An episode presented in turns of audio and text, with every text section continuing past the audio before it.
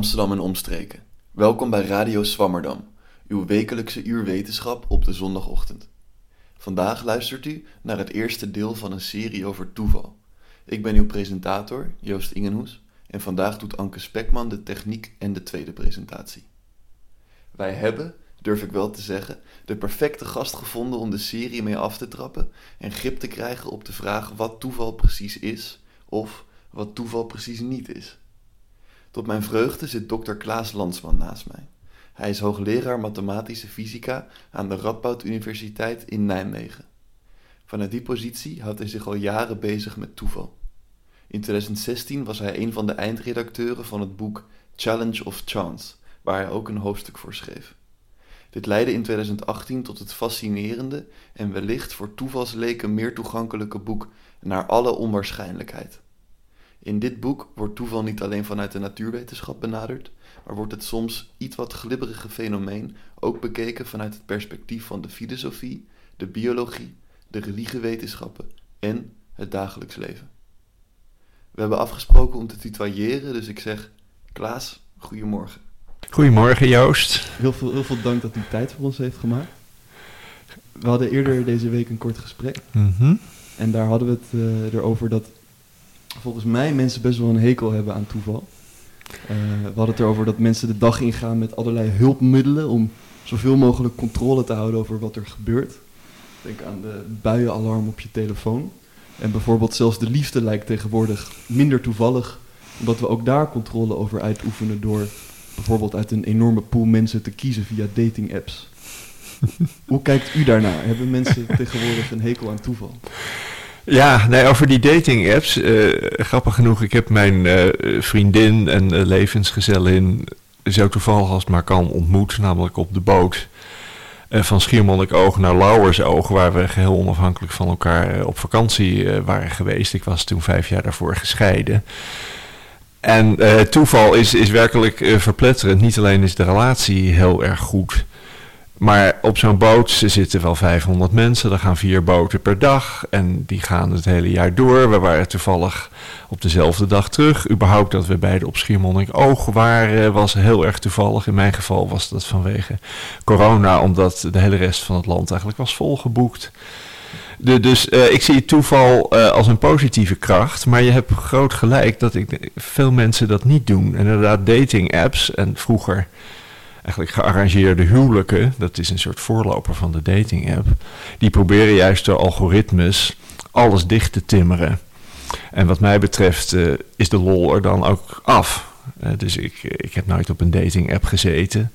En heb ook altijd wel gehoopt dat ik op zo'n toevallige manier aan mijn grote liefde zou komen. Maar inderdaad, toeval wordt niet alleen nu, maar ik denk door bijna de hele wereldgeschiedenis heen, voor ik die ken, zeg maar de westerse Europese manier van denken in ieder geval, als iets negatiefs gezien. En dat uh, zie je al bij de, de Griekse filosofen, bijvoorbeeld Plato en Aristoteles. vooral Aristoteles, die als eerste, voor zover bekend, iets filosofisch over toeval schreef. Definieert toeval alvast als iets negatiefs, namelijk als het ontbreken of het niet voldoen aan een doeloorzaak. Dus het filosofische voorbeeld wat hij geeft is dat als je bijvoorbeeld naar je tuin gaat om een kuil te graven met het doel een boom te planten, maar je vindt een schat, dan vind je die toevallig. Want het doel was niet, dat had ook gekund, dat je naar een schat gaat zoeken. En dan vind je hem natuurlijk niet toevallig. Maar als het doel is om een boom te planten en je daarvoor die kuil graaft, dan is dat een toevallige vondst. Dus gedefinieerd door iets wat het niet is. Het is niet de doeloorzaak die je voor ogen had.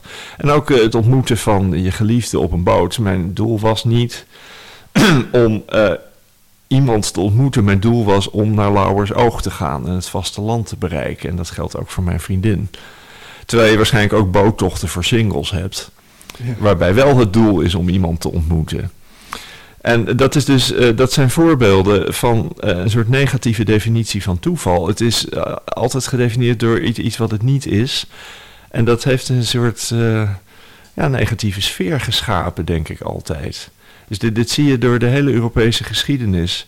Dus een latere definitie die in de middeleeuwen in zwang kwam, is dat toeval eh, is geassocieerd met het niet weten, het niet kennen van dingen. Bijvoorbeeld het niet kennen van Gods plan. Nou, dan zijn dingen onverwacht, maar voor God was dat niet onverwacht. En ik ben zelf fysicus en dat kwam natuurlijk ook langzaam op in de moderne tijd. Het meer natuurwetenschappelijk en niet religieus denken. En dan heb je het ook als je bijvoorbeeld dobbelt. Dan is de uitkomst toevallig. Niet in de zin dat het niet bepaald is, want de uitkomst van een, een, dobbelworp of van het gooien van de munt is gewoon bepaald door hoe je werpt en door de, de natuurwetten, de wetten van Newton. Maar het toevallige is, omdat je niet precies weet hoe je gooit, je zou dat heel precies kunnen filmen en, en alles uitrekenen en dan kan je de uitkomst voorspellen. Maar als je gewoon praktisch dobbelt of praktisch voor een voetbalwedstrijd de munt opgooit, dan is de uitkomst toevallig in de zin dat je eigenlijk geen controle hebt over de, de worp. En dat is dus ook weer negatief gedefinieerd. Het is iets wat het niet is. Je hebt geen perfecte kennis van de condities. Maar dat klinkt dan ook als een, als een begrip dat, dat voor veel verwarring kan zorgen. Dus als we bij het voorbeeld blijven van de dobbelstenen. En je noemde uh, het, het idee dat toeval in de middeleeuwen gedefinieerd was als iets niet weten, als onwetendheid. Dan is dobbelen volgens die definitie wel toevallig. Want je weet niet, je weet niet wat je gaat gooien. En via die, als je er op die manier op, op inzoomt, is het wel toevallig. Maar volgens een andere definitie dan, dan dus weer niet. Nee, dat maakt het ook een heel gecompliceerd begrip. En inderdaad is dobbelen of het gooien met een munt daar een voorbeeld van. Uh, het, het, is maar hoe je er naar kijkt. Uh, dus als je er naar kijkt vanuit de vraag: uh, is de natuur deterministisch? En voor 1900 dacht men dat dat zo was. Ieder proces heeft een uitkomst die volledig bepaald is door de begincondities en de natuurwetten. Dan speelt toeval geen enkele rol.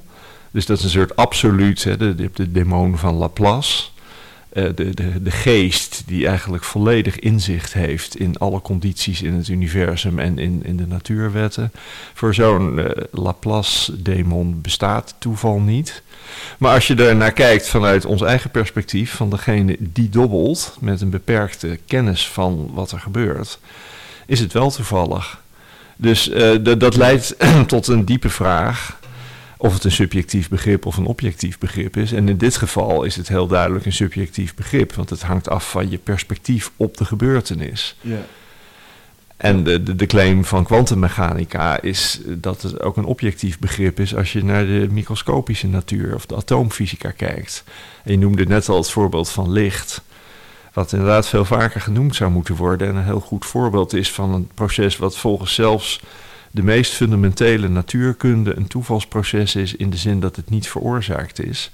En dus als je, uh, als je in een kamer zit, we kunnen het uh, zelfs zien hier, uh, dan reflecteert je eigen beeld in ruiten. Dus je kan een soort spiegelbeeld, een soort zwak spiegelbeeld van jezelf zien. Ja, ik door, zie de reflectie van jou. Ja, door, door een ruit te kijken. Je ziet je eigen reflectie. Maar iemand die buiten staat, die ziet mij en ons ook door die ruit dus wat er gebeurt is, het licht valt op mij of op jou of op ons.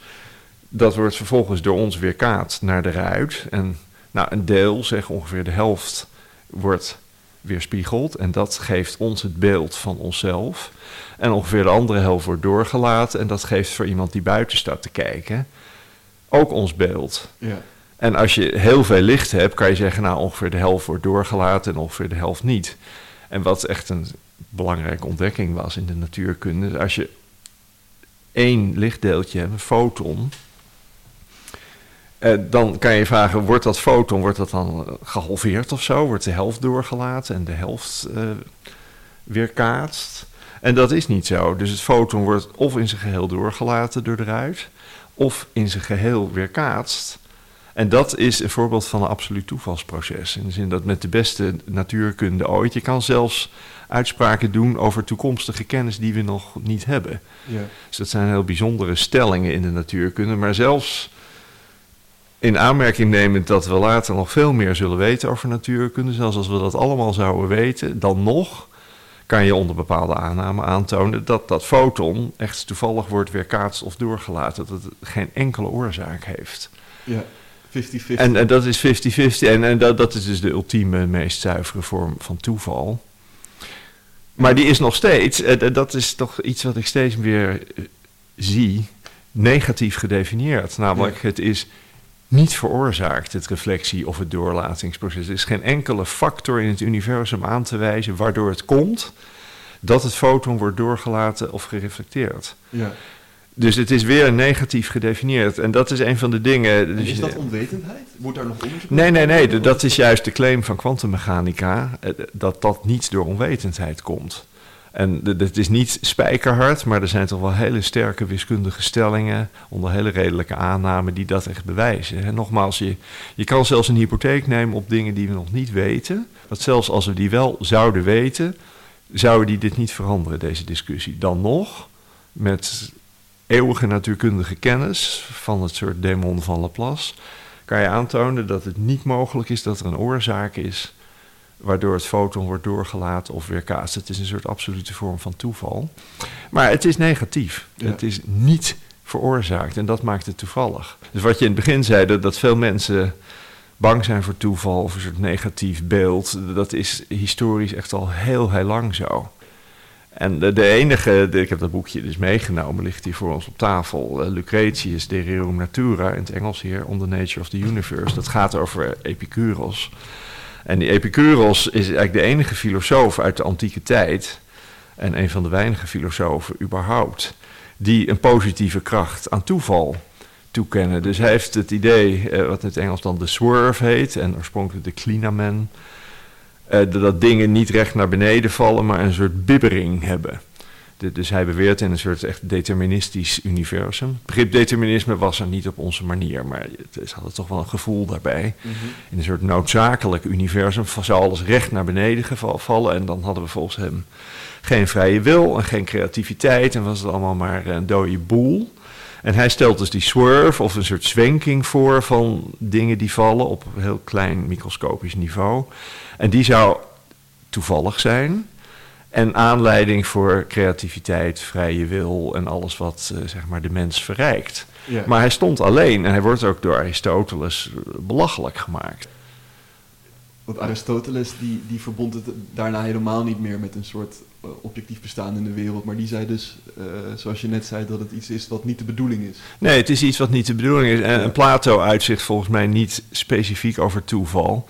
Maar zijn hele wereldbeeld van de, de perfecte kosmos en de perfecte sferen en die ideeën en de vormen die, die allemaal een, een soort absolute eeuwigheid en perfectie hebben, die laten daar eigenlijk ook geen ruimte voor. Behalve dat je natuurlijk bij al die Grieken het, het verschil tussen het ondermaanse en het bovenmaanse hebben. Dus de perfecte sfeer is het bovenmaanse of het buitenaardse. En die Plato die snapte ook wel dat het op de wereld een zootje was. Eh, waar gewoon rommeligheid en toeval een rol speelt. Maar dat was eh, slecht. Echt het goede is, is buiten ons en is in die perfecte platonische ideeënsfeer. En daar is absoluut... Hij zegt dit volgens mij nergens expliciet, maar dat hele denken van Plato sluit toeval in die bovenmaanse sfeer of zijn ideeën absoluut uit. Maar ik vind het interessant wat je zegt, want ik, ik dacht altijd dat door het christendom of door religies in het algemeen toeval eh, eigenlijk eeuwenlang misvormd werd tot, tot noodlot. Eh, en dat mensen daarom eigenlijk gewend zijn geraakt, of, of laten we zo zeggen, de gedachte ontwend zijn geraakt dat iets zomaar kan gebeuren zonder dat er een reden is. En dat dat de reden is dat mensen toeval haten. En jij zegt nu, dat heeft er ook mee te maken met dat, eh naar gelang welk domein je er naar kijkt, toeval eigenlijk het tegendeel is van datgene waar het om gaat. Dus dan bij Aristoteles misschien in een ethisch domein. Het gaat om bedoelingen, het gaat om Ja, wil. En dan is toeval het tegenovergestelde daarvan. Dus inderdaad, dus bij Aristoteles het is een, een niet vervulde doeloorzaak. In de, de middeleeuwen, vroegmoderne tijd, het is een niet perfecte kennis van een situatie. Kwantummechanica, het is een niet-oorzakelijkheid. Ja. Maar volgens mij is religie heel dubbelzinnig op dit punt. Laten ik, ik weet alleen iets van christendom en eh, ik weet niet Laten we het christendom islam, jodendom en andere religies hier precies over denken. Maar in het christendom zijn volgens mij eh, de, de kampen enigszins verdeeld. Dus in eh, zeg maar gereformeerd, Calvinistisch denken is er een, absolute predestinatie en is, is alles dus voorbestemd en weet God dus het lot van ieder mens van geboorte tot dood en na de dood, hel of hemel of vagevuur. Eh, terwijl eh, de katholieken altijd toch wel de nadruk leggen op de vrije wil. En dat dat leidt tot een, een, hele moeizame discussie die we ook kunnen voeren wat mij betreft over het verband tussen vrije wil en toeval. Ja. Maar veel mensen denken, volgens mij ten onrechte, maar dat toeval een noodzakelijke voorwaarde voor het bestaan van vrije wil is. dus je ziet dat al bij Lucretius, of, oftewel Epicurus. die, die zwenking werd voornamelijk ingevoerd als bron van toeval en daarmee bron van vrije wil en creativiteit en menselijkheid. Ja. En dat, dat zie je eh, ook volgens mij vrij sterk in het katholieke geloof, maar veel minder in protestants gereformeerd geloof. Ja. Dus die religieuze discussie, volgens mij zijn de kampen een beetje verdeeld. Ja. Maar overal zou ik zeggen, de, de almacht van God is in strijd met het begrip toeval. En maakt toeval uh, een, een aards, menselijk en opnieuw negatief begrip. Namelijk, wij weten niet wat God weet. En daardoor komt de wereld vaak toevallig over. Dus in die zin is, als je natuurwetenschapper bent, zou je die demon van Laplace noemen. Als je religieus georiënteerd bent, dan zou je de goddelijke almachtigheid eh, noemen. Maar die, die spelen eigenlijk precies dezelfde rol hierin. Ja. Dus die, die is op een absolute schaal waar wij mensen geen toegang toe hebben. Ja. Het feit dat we die toegang niet hebben tot die kennis, geeft de indruk van toeval in de aardse wereld. Ja, de indruk van toeval. Het is inderdaad dan vanuit dat perspectief alleen een indruk van toeval. Maar vanuit moderne natuurkunde, namelijk kwantummechanica, als dat allemaal klopt, een, een meer absoluut begrip van toeval. Ja. Wat trouwens wel weer grappig genoeg door het field science en religion. Dus je hebt een groep gelovige wetenschappers, die, dat, daar ben ik het nooit mee eens, maar die vinden dat het geloof, het christelijk geloof, heel goed in overeenstemming is te brengen met wetenschap, zelfs met evolutietheorie. En die, die nemen juist eigenlijk de gelegenheid waar. Dat kwantummechanische toeval, dat zijn allemaal keuzes van God. Oh ja. Dus de, dat gaat toch weer terug naar de goddelijke almacht. En legt er daardoor een soort metafysische oorzaak in, die er fysisch dus niet is. Dus die, die, die, kapen dat eigenlijk. Ja, je hebt zelfs een tijdschrift, uh, ISIS, waarin allerlei uh, artikelen verschijnen van mensen die dit zeggen. Dus die, die staan eigenlijk weer te juichen bij zoiets als kwantummechanica. Ja. En jij hebt in het boek naar alle, alle, alle onwaarschijnlijkheid dus binnen verschillende disciplines laten zien wat toeval binnen die discipline uh, betekent. En dat is omdat toeval dus, zoals je net al zei, uh, vaak gedefinieerd kan worden aan de hand van een tegenpol en dat het dus contextafhankelijk is.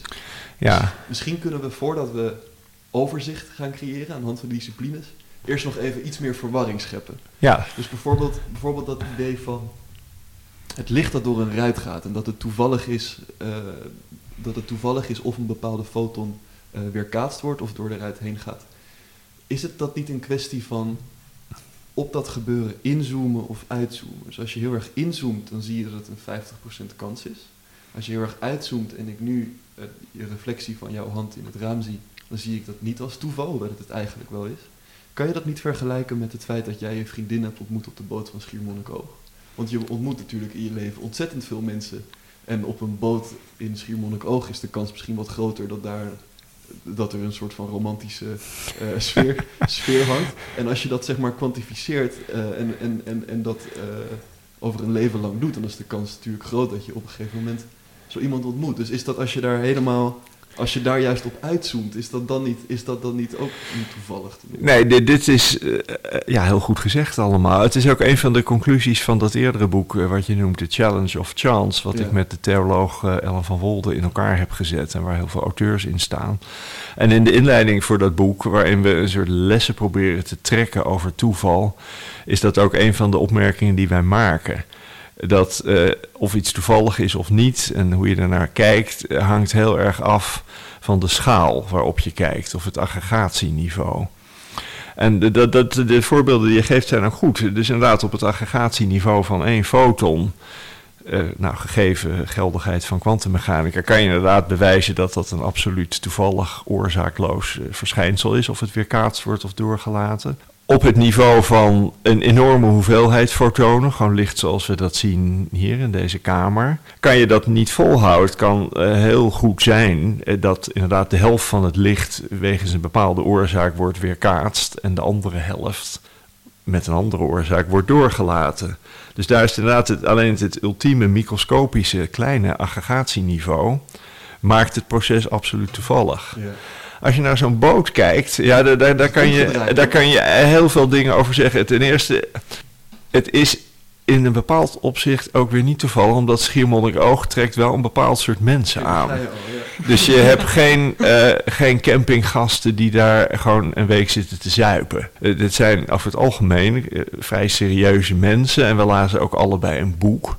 En we kregen toen oogcontact. En daaruit ontstond dat eigenlijk wel met mondkapjes. Wat het nog veel aantrekkelijker maakte, dat oogcontact. De, dus de kans dat je op de boot naar Schiermonnikoog zo iemand tegenkomt... is groter dan dat je die in de tram in Amsterdam tegenkomt. Ja.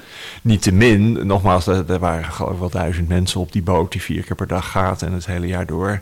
Het blijft toevallig, maar jouw punt is dus dat als je over een heel leven Als je kijkt daarin uitzoomt. Dus en daarin uitzoomt, dan is het helemaal niet zo gek dat je één keer in je leven je, je totale liefde op een toevallige manier ontdekt. En daar ben ik het ook mee eens. Dus in het boek, eh, naar alle onwaarschijnlijkheid, geef ik ook een voorbeeld van iemand die vier keer, een vrouw in Amerika, die die vier keer achter elkaar een bepaalde loterij won en daardoor heel rijk werd. En eh, dan is ook eh, de vraag hoe je er naar kijkt. Dus vanuit het perspectief van die ene vrouw, stel je schrijft een biografie van die vrouw, misschien om die reden, is dit heel erg bijzonder. Maar stel dat je eh, een studie maakt of een boek schrijft over alle loterijen ter wereld. Nou, dat zijn er duizenden, misschien wel een miljoen, die, die iedere week een trekking hebben. En dan, dan kan je een vrij simpele kansberekening doen. Hoe vaak gebeurt het dat in een bepaalde loterij iemand vier keer achter elkaar wint? Nou, als er heel erg veel loterijen in de wereld zijn en heel veel trekkingen, iedere dag of iedere week of iedere maand, dan is dat helemaal niet zo raar dat in zeg, een periode van 25 jaar iemand vier keer achter elkaar wint. Die, die kans is zelfs tamelijk groot. En daar komt bij dat in het geval van die mevrouw, eh, toen zij de eerste keer won, heeft ze geloof ik de helft van de winst aan het kopen van loten besteed. Dus zij kocht ook gewoon steeds meer loten. En toen ze weer won, nog meer. Verder was die mevrouw statisticus of statistica van beroep. Dus zij begon ook steeds beter te kijken naar welke loterij de beste kans biedt. Ja.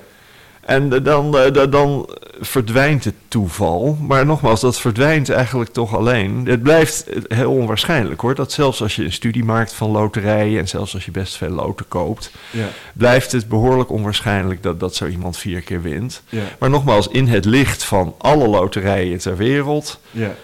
is de, de kans gewoon bijna één dat dat eh, om de zoveel jaar gebeurt. En dat zijn de dingen die in de krant komen. Ja.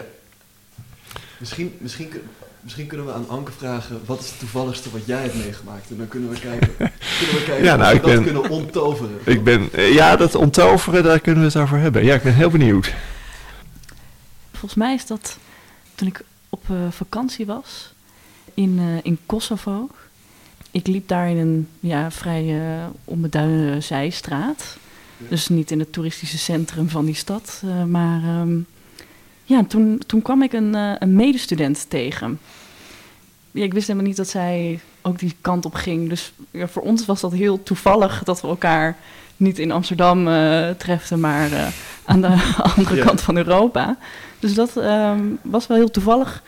Maar aan de andere kant misschien dus weer niet, omdat we wel allebei dezelfde studie doen en eh, dezelfde richting eh, eh, van dezelfde landen houden. Ja, en die dat- studie is namelijk... Ja, om Slavische talen. Dus we gaan Ja. sowieso Ja. allemaal naar Oost-Europa. Ja. Dus ik, dat, ja, in dat opzicht Ja. eh, was het misschien minder toevallig. Maar toch was het, eh, ja, het was, dat was wel een, een toevalservaring. Ja. want je zei, je, je gaf ook een beetje dezelfde voorbeelden als Klaas net over zijn ontmoeting met zijn vriendin op de boot naar Schiermonnikoog. Dus ook het feit dat jullie eh, allebei eh, eh, intellectueel zijn en niet een zuipreis zouden boeken, maar tegelijkertijd wel de goedkoopste tickets zouden boeken en daarom Ja. misschien dezelfde periode er waren en dergelijke. Ja, dus dat soort dingen kan je toevoegen. Wa- Wat voor mij de grote vraag is, dat wil zeggen, ik, ik beweer een antwoord op die vraag te hebben, maar voor veel mensen de grote vraag, en helemaal niet zo zeker, ik ben niet zo zeker van mijn antwoord, dat is of er toch een soort kosmische regie over ons leven wordt gevoerd. Ja. Eh, dus Edith, degene die ik heb ontmoet op die boot, die is kunstenares. Die heeft toch een iets ander wereldbeeld. En ik heb het harde natuurwetenschappelijke wereldbeeld. En nou, dat is de vraag. En eh, bijvoorbeeld Jung, eh, de, de beroemde psychiater Jung uit het begin van de 20e eeuw, die zich hier indringend mee bezig hield en heel goed op de hoogte was met natuurwetenschap, die heeft het begrip synchroniciteit ingevoerd. Eigenlijk als iets wat buiten de natuurwetenschap staat. Hij, maakt heel duidelijk een verschil tussen dingen die natuurwetenschappelijk verklaard kunnen worden en niet op die manier. En dan heeft hij het begrip synchroniciteit toch als een soort nou, kosmische kracht toegevoegd aan het wereldbeeld om dit soort dingen te verklaren. Dus zijn voorbeelden zijn iets anders. Dat is meer dat je bijvoorbeeld een droom hebt dat iemand overlijdt waarvan je helemaal niet wist dat er iets aan de hand was, dat hij in gevaar was of ziek was. En dat dat dan ook echt gebeurt. En dat zijn allemaal interessante voorbeelden die je één voor één eigenlijk wel kan ontkrachten. Maar het feit dat je toch een soort werking of afstand, parapsychologen houden hier eh, natuurlijk erg van. En in bredere zin dat er een effect is, of het nou synchroniciteit heeft, of een guardian angel, of een, nou, gewoon een schepper die iets met ons wil, zoals de christenen denken. De christenen, als je dat geloof serieus neemt, die zeggen dat ieder mens gewild is. En dat eigenlijk ook je leven gewild is en op een bepaalde manier geregisseerd wordt. Dus dat is eigenlijk de grote vraag die, die je kan stellen rond toevallige gebeurtenissen. En de, de, standpunt A is eh, de, de ontmoeting met mijn vriendin. Dat is zo bijzonder en dat is zo'n fantastische relatie. En, nou, dat, dat, dat kan geen toeval zijn. Daar zit toch een soort regie achter die wij niet kennen. En mijn harde wereldbeeld is, nee, het is toch echt toevallig. En eh, nou, we boffen. En dat geeft ook bepaalde verplichtingen, vind ik, aan het toeval. Dat geldt ook voor het ontstaan van menselijk leven. Daarvan is toch. eh, daar is heel veel hard aan gewerkt, maar het is om dat natuurwetenschappelijk te begrijpen. Maar er is volgens mij niet echt een oordeel of dat nou een hele kleine kans had. Je hebt bijvoorbeeld fysici tegenwoordig die daar statistisch naar kijken. Die kijken iets anders dan biologen. Die eigenlijk zeggen dat er een hele grote kans is op het ontstaan van zoiets als leven. Ik denk dat biologen dat meer echt als iets met een hele kleine kans zien. Maar nogmaals, het christelijk perspectief zou zijn: dit is gewild. En dan hoe het mechanisme is waardoor leven ontstaat, oké, daar kan je het over hebben. Maar het is op geen enkele manier toevallig, want het is gewild door een schepper of goddelijk persoon. En, net daar is dus precies die, die, diezelfde vraag: van is er regie of, was, of is die er niet? Ja. En ik, ik ben dus voor de onttovering en tegen de regie. Ja. Sorry, ik eh, Ja, onderbrak nou, jou. wat ik ehm, eh, interessant vond is eh, ver- verplichtingen aan het toeval. Kun je dan een toeval gunstig stemmen? Of wat, Nou, eh? da- dat is de reden dat ik over het ontstaan van menselijk leven. Dat, dat is.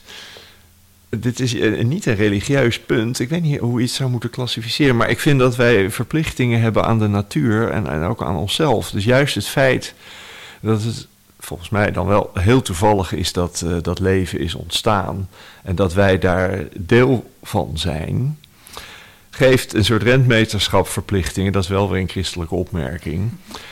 Eh, dat je gewoon goed voor het leven moet zorgen. En ik vind dat dat nog veel sterker geldt voor dieren dan voor mensen. Wij moeten gewoon heel goed voor dieren en voor de natuur zorgen. En ze niet bij honderden miljoenen afslachten. Want ieder dier heeft dezelfde genetische code als wij, maar die is op zich ook redelijk toevallig ontstaan. Wij zijn in die zin allemaal broeders en zusters, gewoon alle levende wezen. Omdat ze dezelfde genetische code hebben, dezelfde structuur van DNA, erfelijk materiaal door, door die verbroedering eh, en het feit dat die toevallig is ontstaan, vind ik dat we een, een enorme, kolossale verplichting hebben om dat in stand te houden. Ja. En dat, eh, dat hebben wij dus ook met onze relatie. Nou, we hebben geen problemen, maar stel dat we die zouden hebben, dan voelen wij ook beide die, die verplichting. Het is zo toevallig dat we elkaar ontmoet hebben. Dat geeft ons de plicht eigenlijk. Terwijl stel dat je een gearrangeerd huwelijk zou hebben, zoals nog steeds heel veel voorkomt. Niet zozeer in Nederland dan zou ik in ieder geval die verplichting veel minder of eigenlijk niet voelen. Van ja, dat is door onze ouders gewild, was een goede match, de bruidschat was in orde. En wij moesten kinderen op de wereld zetten. En zouden, nou, daar zou ik veel eerder uit weglopen uit zo'n relatie. Ja. Dan uit iets dat door toch iets moois als toeval is ontstaan. Dus ik denk, dat zo begon het interview, ik, ik denk heel erg positief over toeval. Ja. Ja, want- Trouwens, wat is voor jou de meest toevallige gebeurtenis? Want we weten het nou van Anke en mijzelf. Ik ben nou wel benieuwd. Ik zit er aan twee te denken. Afgelopen zomer was ik, in, eh, was ik in Brussel voor één dag, voor werk. En toen kwam ik op die dag de enige jongen tegen die, eh, die ik ken die in Brussel woont. Daar heb ik toen een avond mee. Dat, dat vond ik wel, Ja. bizar. En de andere is ook een eh, ontmoeting met, met, mijn, met mijn vriendin. Dat was in een, eh, zij is, komt uit Colombia en ik kom uit Amsterdam. En we ontmoeten elkaar op, in een falafelzaak in de Sonnenallee in Berlijn. Dat, dat vond ik ook wel eh, onwaarschijnlijk. maar Anke en ik hebben in de auto ook deze eh, ontmoeting al onttoverd door te zeggen dat we als hipsters en filosofen dat de kans vrij groot was dat we allebei naar Berlijn zouden gaan. En dat als we naar Berlijn zouden gaan, de kans vrij groot was dat we allebei naar die wijk zouden gaan. En dat in die wijk de kans vrij groot is dat we allebei Ja, de, de, zij is filosoof ook. Ja. Oh, Oké. Ja, nou, ik heb zoiets als wat jij eh, noemde in Kosovo. Ik was of- met mijn zoons, eh, dat was voordat ik Edith ontmoette, op vakantie in Japan.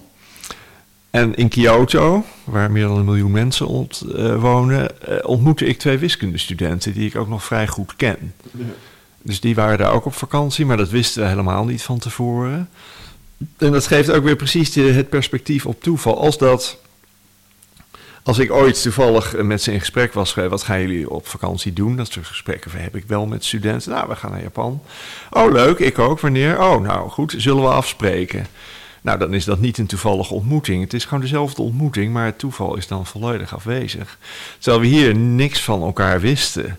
Ja. En elkaar dan tegenkomen, dat maakt het toevallig. Dus Ja. het bevestigt weer dat het een kwestie van perspectief is. Maar het bevestigt ook jouw, Joost, eerdere punt. Het is het aggregatieniveau of de schaal waarop je kijkt. Want als je in je leven zegt, eh, nou, vaak ga je op vakantie, zegt dat je honderd keer op vakantie gaat. Nou, dan, eh, ik denk dat iedereen bijna wel eens mensen toevallig op vakantie ontmoet Ja. die die gewoon kent uit een hele andere context. En ook daar kan je best goed onttoveren hoor. Als eh, bijvoorbeeld mensen elkaar op een golfvakantie ontmoeten, al is het in Portugal. Nou, het is wel een bepaald type mensen die golven, ja. et cetera. Laten we misschien gaan kijken naar die contexten en wat toeval daar, daarin is. Dus in het boek naar alle, naar alle onwaarschijnlijkheid kijk je als fysicus, als bioloog, als filosoof en een soort van als religiewetenschapper naar toeval. En daarin is de eerste vraag die, die bij mij opkwam: wat is het verschil tussen een toeval en een coïncidentie? Nou, coïncidentie is een eh, bepaald voorbeeld van toeval. Dus de- deze, dit, dit antwoord moet ik eh, misschien vrij uitgebreid geven. Dat is goed. Dus het hele begrip toeval is niet één begrip. Eh, Het is wel wat Wittgenstein noemt een familiegelijkenis. Hoewel Wittgenstein niet toeval als voorbeeld heeft, maar het begrip spel. Dus je hebt heel veel versies van een spel en er is niet één kernbetekenis of één soort kerneigenschap die alle spelen of spelletjes hebben. Je hebt eh, in zijn woorden gewoon een soort kriskras overlappende hoeveelheid eigenschappen. die, die, die, die alle spellen meer of minder hebben. En er is een soort idee wat een spel heeft, maar je kan het niet helemaal vastbinden. Een spel moet tenminste dit zijn. Dat, dat is dus niet zo. En het begrip toeval eh, heeft ook die eigenschap van een soort familiegelijkenis. Dus eh, alle mensen in een bepaalde familie die hebben bepaalde eigenschappen gemeen, maar er is niet één eigenschap die ze allemaal hebben. Toch lijken ze op een bepaalde manier op elkaar. En eh, een van de dingen die ik begreep nadat dat boek uitkwam, en het staat er dus ook niet in, is dat dat een hele goede manier is om naar toeval te kijken. De, de, dus eh, toeval, nou, de toeval heeft heel veel verschillende betekenissen. Er is niet één centrale betekenis waar alle vormen van toeval aan voldoen. Maar toch lijken ze allemaal wel in zekere zin op elkaar. Er zijn overlappende betekenissen, maar er is niet één kern. Dus er zijn heel verschillende vormen van toeval. En het enige wat ze wel gemeen hebben, is dat ze allemaal negatief gedefinieerd zijn. Ja. Dus al die voorbeelden die we hadden, het is iets wat het niet is, wat het toevallig maakt. Ja. En dan nu eindelijk jouw vraag, eh, wat het begrip coïncidentie is. Nou, dat is één van de versies van toeval, Ja. die, die je vrij scherp kan definiëren zelfs. Maar het is ook alleen maar het begrip coïncidentie wat die scherpe definitie heeft. Een ander begrip toeval heeft misschien een andere scherpe definitie, maar dat is een andere vorm van toeval.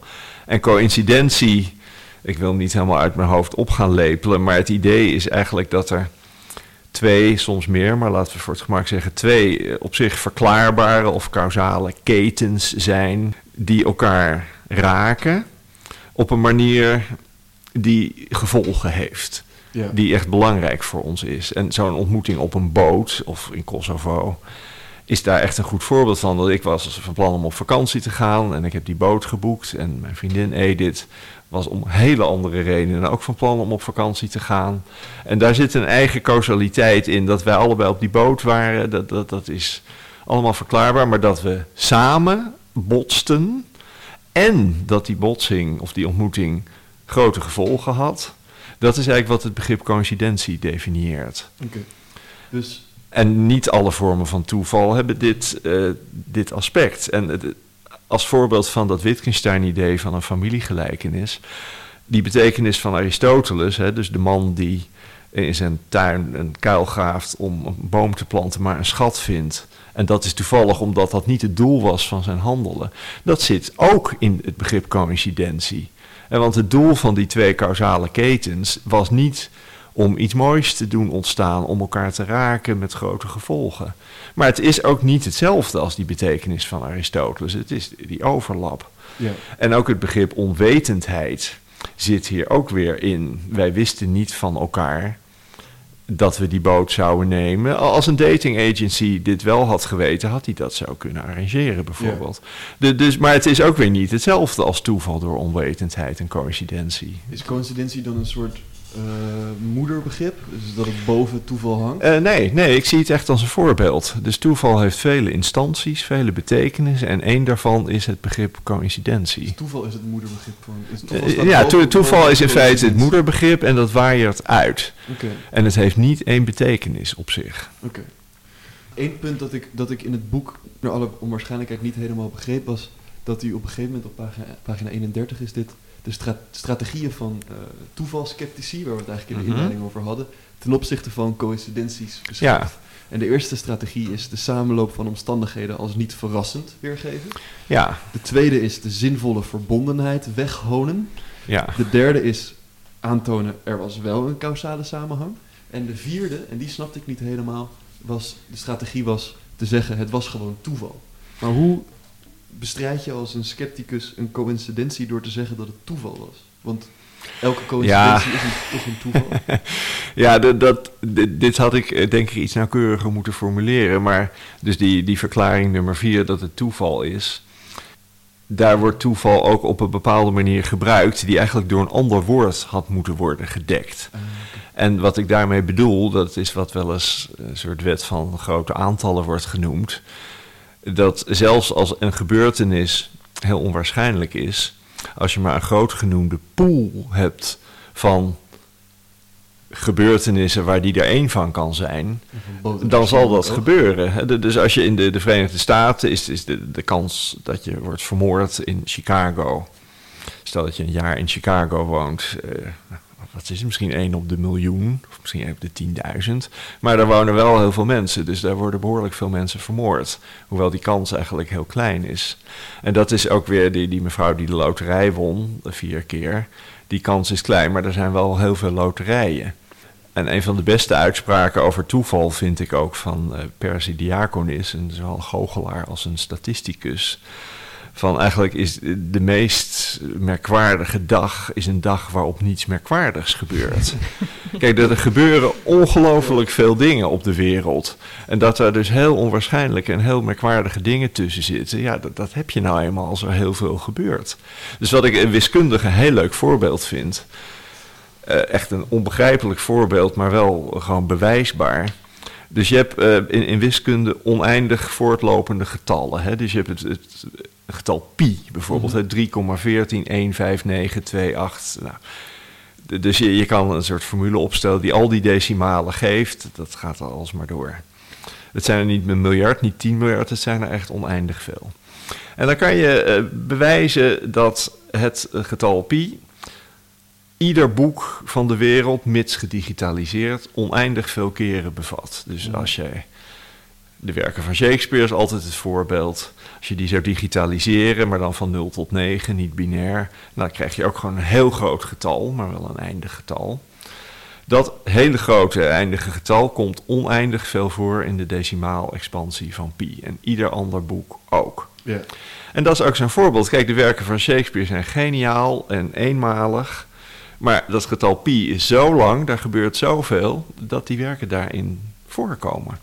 Vraag Ja. is hoe je het decodeert. Dit is eigenlijk een hele moeizame discussie. Maar het is wel een voorbeeld van die, die wet van grote aantallen. Ja. En dus ook als je, je hebt natuurlijk ook mensen die heel veel reizen. Ik reis niet zoveel, maar als je heel veel reist en dan inderdaad op een reis je geliefde ontmoet. Nou, daar ben ik dan niet zo heel erg van onder de indruk. Ik moet een beetje denken aan Johan Cruijff, toch? Eh, Toeval is logisch, zei hij geloof ik. Ja, nee, toeval is logisch. Ik heb zelfs een, een artikel voor een wiskundetijdschrift geschreven met die titel. Ik ben een grote aanhanger van Johan Cruijff. Da- daar is trouwens ook nog iets over de rol van toeval te zeggen, wat we niet moeten vergeten. Of we doen het meteen. Doen we meteen. Maar hij, ik geloof dat hij dat heel goed ziet, eh, of zag. Eh, hij is er helaas niet meer. Eh, dus toeval is logisch, is, dat, daar bedoelt hij volgens mij mee wat ik net zei. Dat, uiteindelijk ook eh, vrij toevallige dingen noodzakelijk gaan gebeuren. Maar wa- wat aan Johan Cruijff vooral eh, in het, verband met toeval het vermelde waard is, dus hij overleed aan longkanker. Terwijl hij, ik geloof 25 of 30 jaar daarvoor al was gestopt met roken. Dus hij was een straffe roker. Ook in zijn toptijd als voetballer rookte hij. Er is trouwens een hele leuke film, meer uit de tijd van mijn jeugd, die heet Nummer 14. Die kan je volgens mij zelfs op YouTube nu, nu zien. Maar het was een dvd of een film op tv. En dat, dat gaat over zijn beginjaren bij Ajax. En je ziet hem een berg in het Amsterdamse bos oplopen. Een soort heuveltje bij een conditietrainer. Je compleet buiten adem. Je ziet gewoon de roker daar. Maar goed, hij is toch wel eh, tijdig gestopt. Dat moest van zijn vrouw Danny Cruijff. En toch is hij aan longkanker overleden. Dat was trouwens de laatste keer dat ik moest huilen. Dat stond op de Volkskrant. De hele voorpagina, er stond niet eens de Volkskrant. Het was Ja. alleen maar die foto van Cruijff. Ik dacht, dit is zo, zo'n bepalende figuur eigenlijk. Ja. Nou, dood aan longkanker. En het punt van Cruijff eh, en van longkanker is dat dat een ziekte is die je kan verwijten. Dus ja, had je maar niet zoveel moeten roken. Het is niet toevallig dat hij longkanker kreeg. Nee. En het is ook bekend, het, het moet zich soms gewoon 30 jaar opbouwen voordat er voldoende schade is aangericht dat je eraan overlijdt.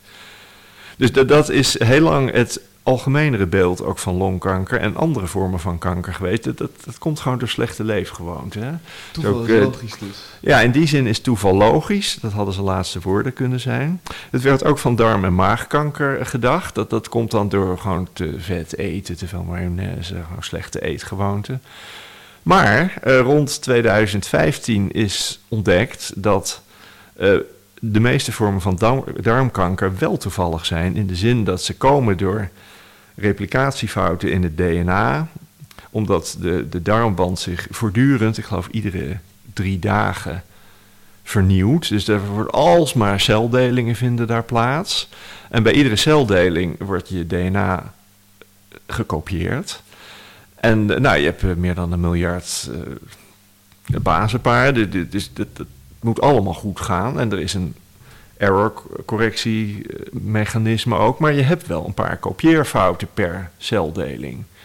En als dus die darmwandcellen zich alsmaar blijven kopiëren... dat hun hele, je hele leven gaat dat proces alsmaar door... Nou, op zeker moment krijg je één kopieerfout... die dan carcinogeen kan zijn. Hè? Du- Dus een deel van het eh, DNA dat heeft te maken met celdeling... en kanker is een ziekte veroorzaakt door verkeerde uit de hand gelopen celdelingen. Je hebt eh, delen in DNA die, die remmen dat af en je hebt delen die het juist bespoedigen. En als dat ontspoort, nou als daar die kopieerfouten plaatsvinden, dan moet je er geloof ik tussen de 8 en de 16 hebben. Dan krijg je kanker. Dus als je alsmaar die celdelingen hebt in de darmwand, nou de, de, de fouten stapelen zich uiteindelijk op. En in die zin, de darmkanker, of in ieder geval de versies daarvan die hierdoor komen, die zijn op geen enkele manier verwijtbaar. Je kan zo gezond leven als je maar kan. En je zal overlijden eigenlijk aan darmkanker. Dus als je niet aan iets anders overlijdt, gezond leeft, en al wordt je hond, uiteindelijk gaat iedereen dood aan darmkanker. En dat is dus weer een toevalsproces. Want het, bij de een vinden dus die kopieerfouten, dat ze plaatsvinden, is hoe dan ook. Maar ze kunnen op onschuldige stukken van je DNA plaatsvinden en op stukken die tot kanker leiden. En dat is toevallig verdeeld, zo gezegd. Je kan er helemaal niets aan doen. En bij de een, die heeft op, op zijn of haar dertigste al voldoende fouten opgestapeld die tot kanker leiden. En bij de ander pas op uh, zijn negentigste. Mijn vader is daaraan overleden. Die was 91 en nou, die leefde verder gezond, afgezien van het ene glas wijn per dag. Dus die begreep dat eigenlijk niet, want dat, die was arts, maar dat was een medisch inzicht van na zijn tijd. En ik heb ook dat boek eh, aan hem opgedragen om hem dat nog uit te kunnen leggen, dit punt. Ja. Dat is ook nog net gelukt, terwijl het boek verscheen na zijn dood. En toen snapte hij dat. Dus dat is ook weer een vorm van toeval gedefinieerd door wat het niet is. Dus bij Kruif, hoe triest ook, ja, het was een beetje eigen schuld. Het was niet toevallig. Maar mijn vader, dat, dat was gewoon niet zijn schuld. Het was echt toevallig dat hij kanker kreeg. En had geluk dat hij het op hoge leeftijd kreeg, 91. Nou, ik zou ervoor tekenen. En sommige mensen, nou, die, die krijgen... Je hebt het ook met borstkanker, dat kan je op je twintigste krijgen. Je Dus kan het op je zestigste krijgen. Dus bij, Crui- bij Cruijff is eh, de toeval van zijn, eh, van zijn kanker, voor zover het dan een toeval is, eh, is het tegendeel van gezond leven. Ja, Hè? precies. Maar ja. en, en, en wat is dan het tegendeel van de echt toevallige kanker van uw vader? Wat, u zegt Nou ja, dat, dat, is het, dat, dat gaat over het begrip toeval in evolutietheorie. Dus je hebt de, de gebruikelijke Darwiniaanse evolutietheorie, waarin mutaties toevallig zijn in de zin dat ze ongecorreleerd zijn met het goed of slecht zijn van hun effect. En dat stond tegen de Lamarckiaanse evolutietheorie, die iets daarvoor aanhang had. Eh, dat is het voorbeeld van de hoefsmid, die slaat met een hamer. En dan volgens de Lamarck-theorie eh, heeft die, die, die, die krijgt dus steeds sterkere spieren. En dan in zijn zaadcellen zouden dan mutaties plaatsvinden die ervoor zorgen dat zijn zonen ook die sterkere spieren hebben. Waarbij die mutaties dus echt doelgericht zijn om sterkere spieren aan het nageslacht door te geven. Terwijl in de Darwiniaanse evolutietheorie het, omgekeerd is. Die mutaties die hebben wel een oorzaak, zoals kosmische straling of ioniserende straling of vrije elektronen of giftige dingen zoals wat uit tabaksrook komt. En dat is wel een oorzaak, maar waar die oorzaak zeg maar, wordt uitgeoefend in je genoom, in je DNA, dat is eigenlijk toevallig. En waar dat wordt uitgeoefend, dat bepaalt eigenlijk wat de rol van de mutatie is. Of je er beter of slechter van wordt, of die dodelijk is. De meeste mutaties zijn eigenlijk gewoon slecht. Ja, Maar een paar hebben er wel voor gezorgd dat wij hier zitten en, en een brein hebben en kunnen denken. ja. En dat is dus eh, het begrip toeval in evolutiebiologie à la Darwin. Daarvan is de tegenpool de mutaties à la Lamarck. Die doelge- Het is ook weer het, het Aristotelische begrip. Hè? Dus alles overlapt, alle betekenissen van toeval. Dus in de Lamarck-evolutietheorie zijn de mutaties doelgericht ja. omdat ze een gunstig effect hebben. En bij Darwin zijn ze toevallig, omdat ze niet noodzakelijk een gunstig effect hebben. Ze hebben een effect, maar Ja. dat staat, is ongecorreleerd met de oorzaak van de mutatie. Ja, misschien kunnen we eh, tien minuten voordat de uitzending af is gelopen...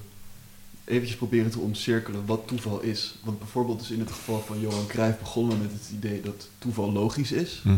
Zijn toeval en logica, zijn dat geen contradicties in de termen?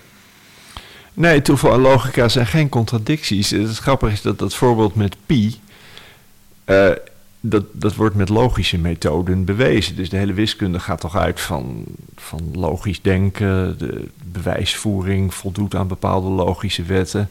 En je kan dus ook eh, uitspraken over toeval logisch bewijzen. Dus ik zie geen contradictie tussen toeval en logisch. En mijn hele denken over toeval, wat natuurlijk wel door wiskunde en natuurkunde is geïnspireerd, is uiteindelijk logisch. Dus het onttoveren van de wereld, dat is eigenlijk een term van Max Weber eh, op een andere manier toegepast, maar is een vorm van logisch denken. Bijvoorbeeld die- coincidenties, eh, dus wat jij zei, dus je kan proberen aan te tonen dat die twee causale ketens, die ogenschijnlijk niks met elkaar te maken hadden, maar botsten.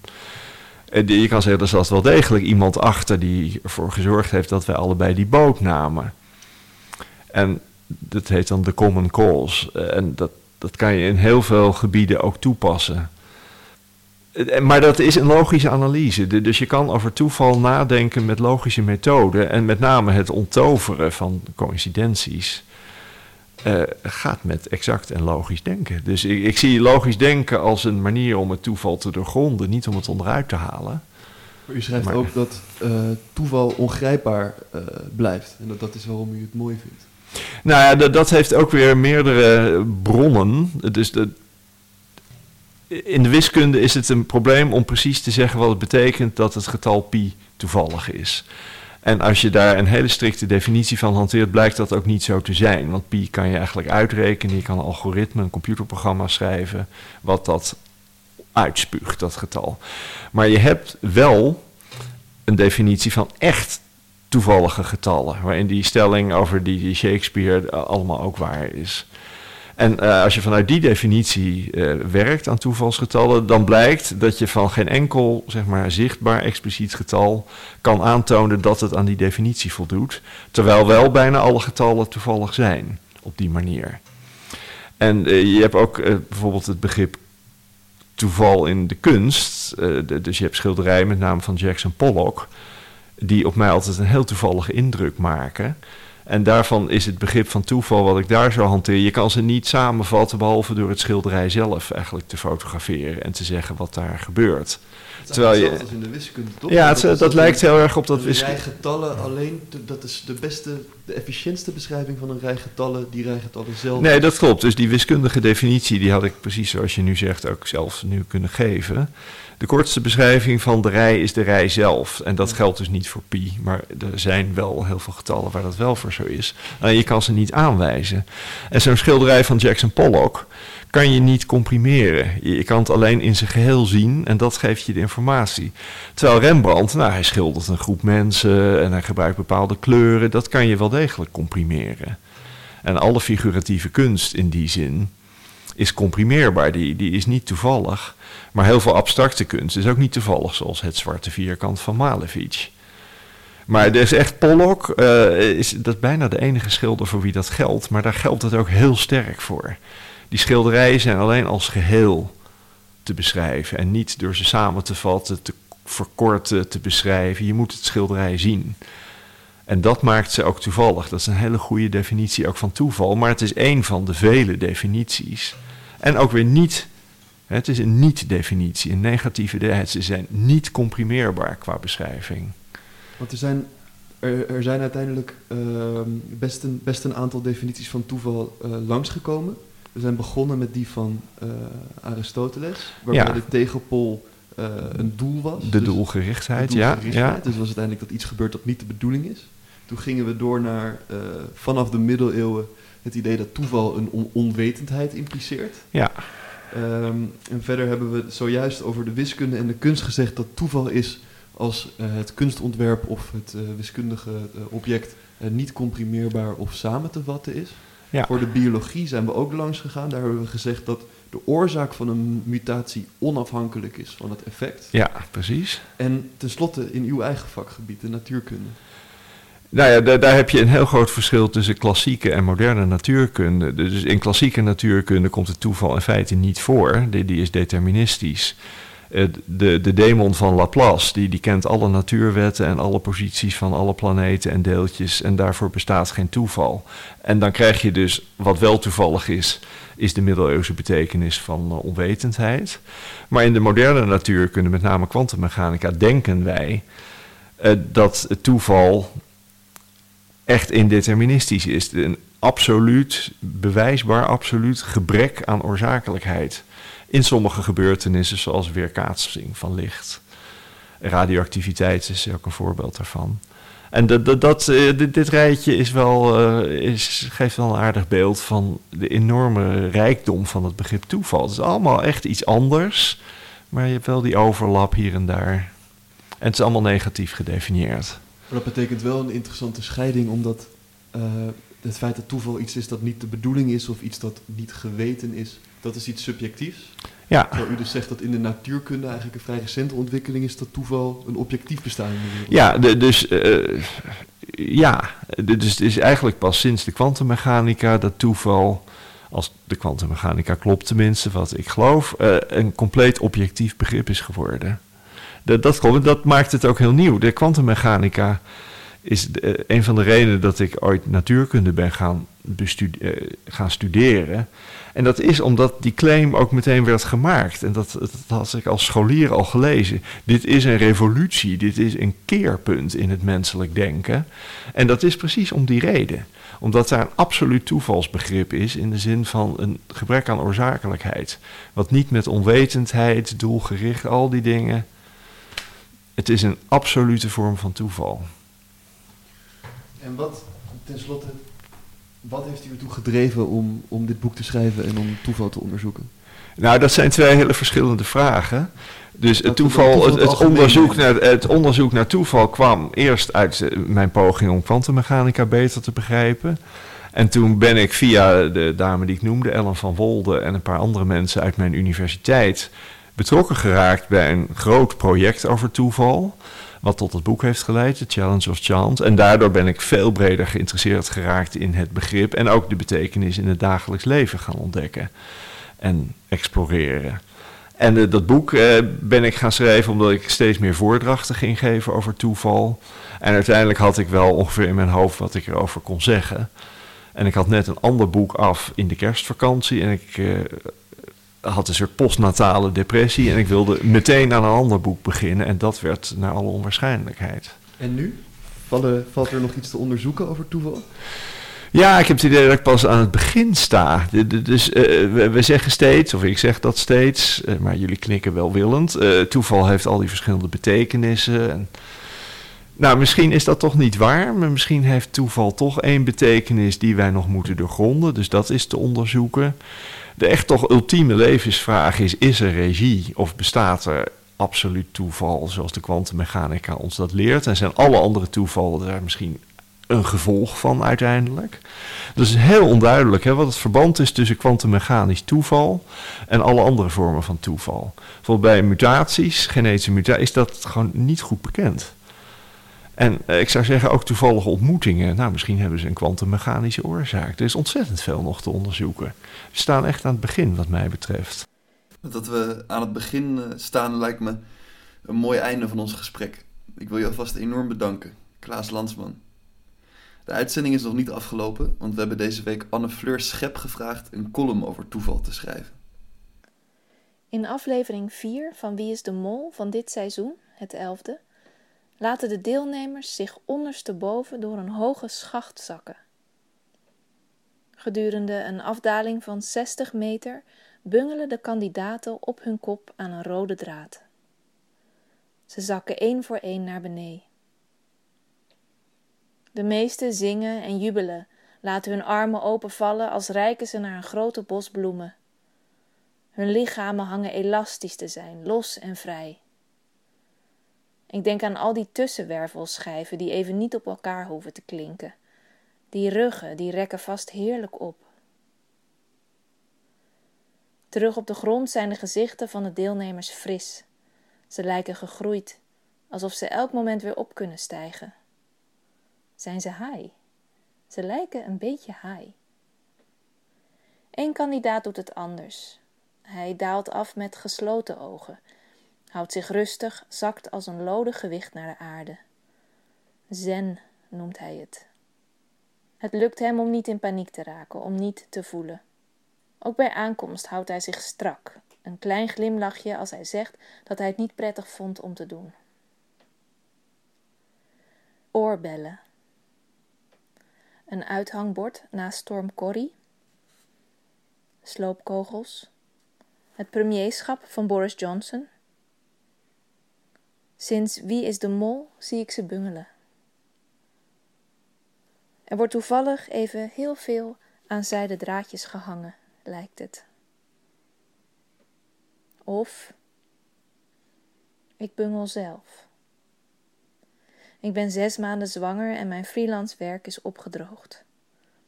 Wat hangt me boven het hoofd, vraag ik me af. Er is inflatie. Hoe moet dat met die inflatie? Met dat rotte systeem achter de inflatie?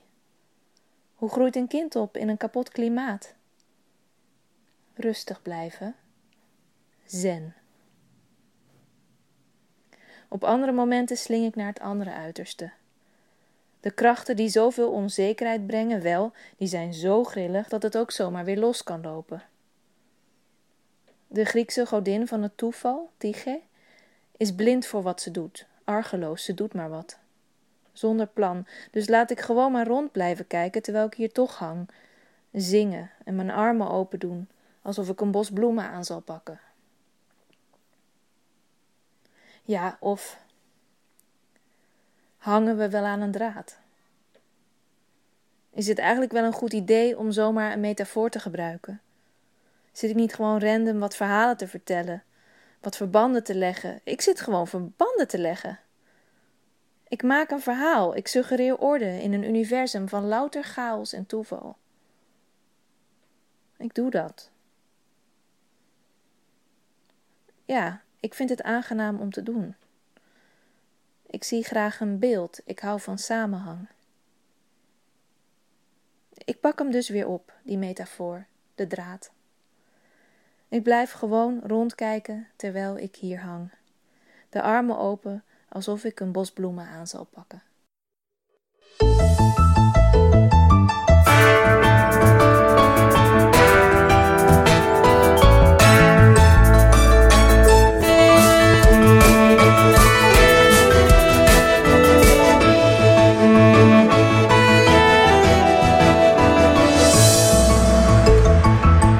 Radio Swammerdam.